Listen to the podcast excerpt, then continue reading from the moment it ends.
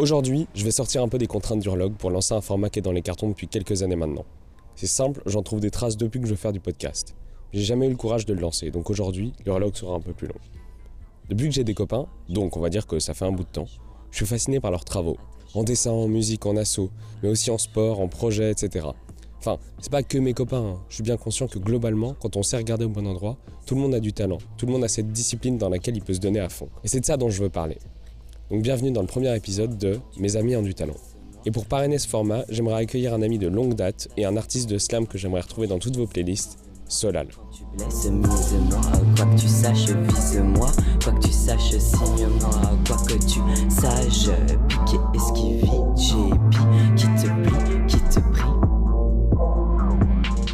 Avec Solal, on se connaît depuis la sixième.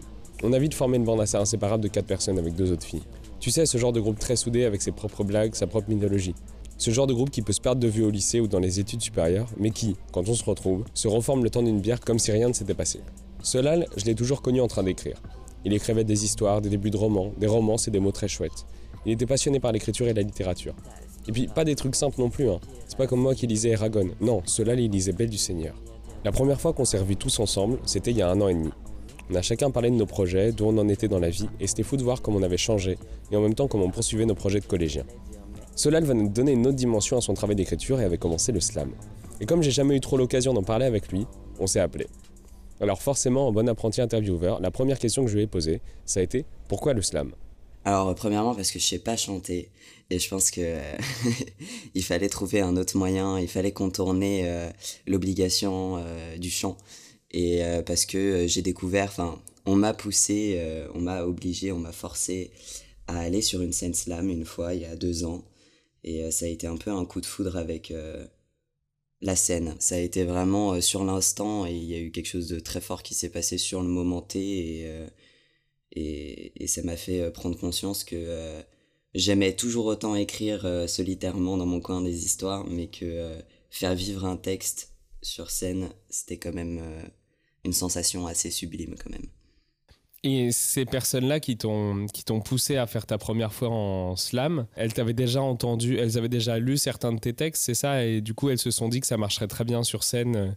Voilà, c'est que euh, elles lisaient, on va dire, ce que je faisais, mais que la plupart du temps, elles préféraient que ce soit moi qui les lise, qui les dise, et que le compliment qui revenait le plus, c'était euh, l'oralité qui se développait dans mes textes. Et c'est pour ça qu'elles m'ont poussé à aller sur une scène slam.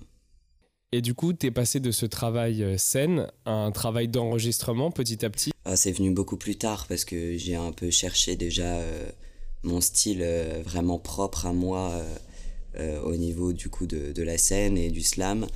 Et c'est à ce moment-là que je me suis rendu compte que je collais pas assez au slam. Et du coup, je me suis baladé un peu dans plusieurs genres musicaux, dans plusieurs types de prod. Et euh, du coup, la phase d'enregistrement est, est, vraiment tardive. On va dire que j'ai mis un an, un an et demi à, à vraiment m'y mettre. Je dirais que ça fait six mois où c'est beaucoup plus sérieux en termes de, de volonté. Et ça fait quelques mois que tu es en duo? Ouais. Dans le projet Montissima? Ouais, c'est ça en fait. Bah, disons que on a commencé à faire du live très tôt parce que euh, des rencontres euh, et des opportunités qui sont un peu tombées du ciel euh, ont fait que j'ai commencé à faire des concerts très très vite. Et du coup accompagné de Gloomy Orpheus et de Vadictis. Et ce qui a fait qu'on avait beaucoup de sons en stock en fait. J'ai quand même on faisait des concerts d'une heure et du coup bah on avait du stock du stock et on essayait quand même de faire du nouveau du nouveau. Et parce que moi la création faut faut que ça y aille quoi. J'aime créer j'aime vraiment ça. Et et c'est après qu'est venue l'idée de vraiment construire un duo. On attendait de vraiment lancer le groupe euh, et d'être prêt à pouvoir assurer ça sur les réseaux sociaux. Parce qu'on voulait pas sortir des sons comme ça au hasard, euh, sans avoir de structure, euh, sans savoir où on allait. Et maintenant, on sait où on va, et du coup, on avait fait pas mal d'enregistrements.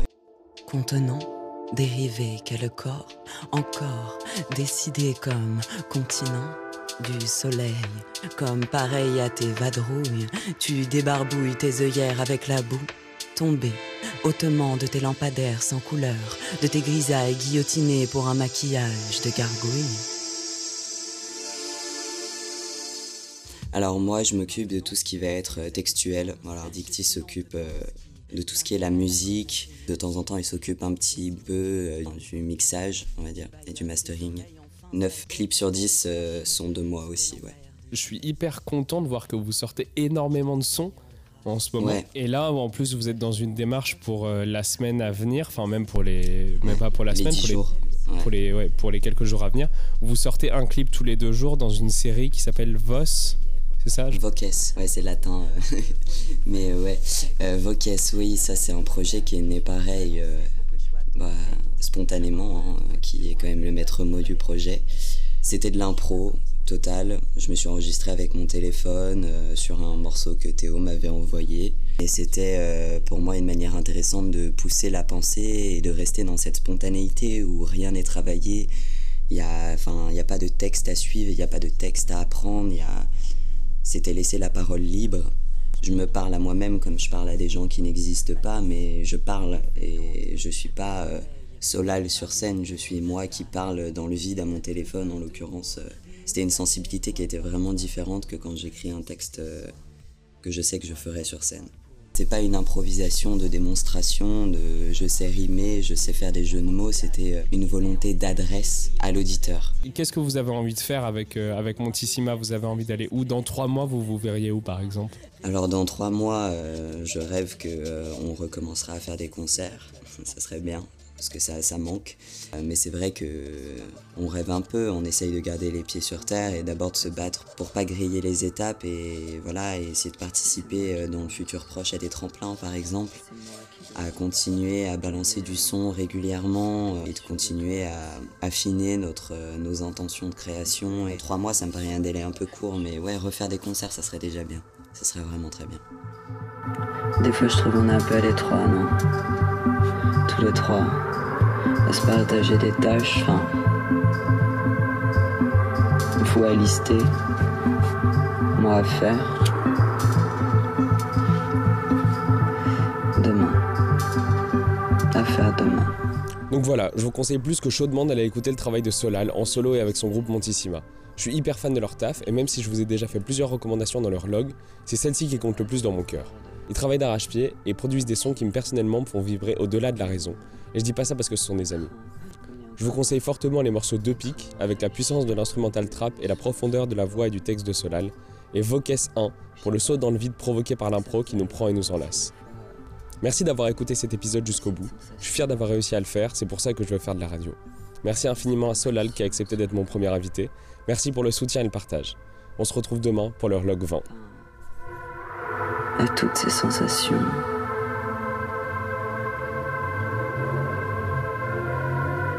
À penser au nôtre.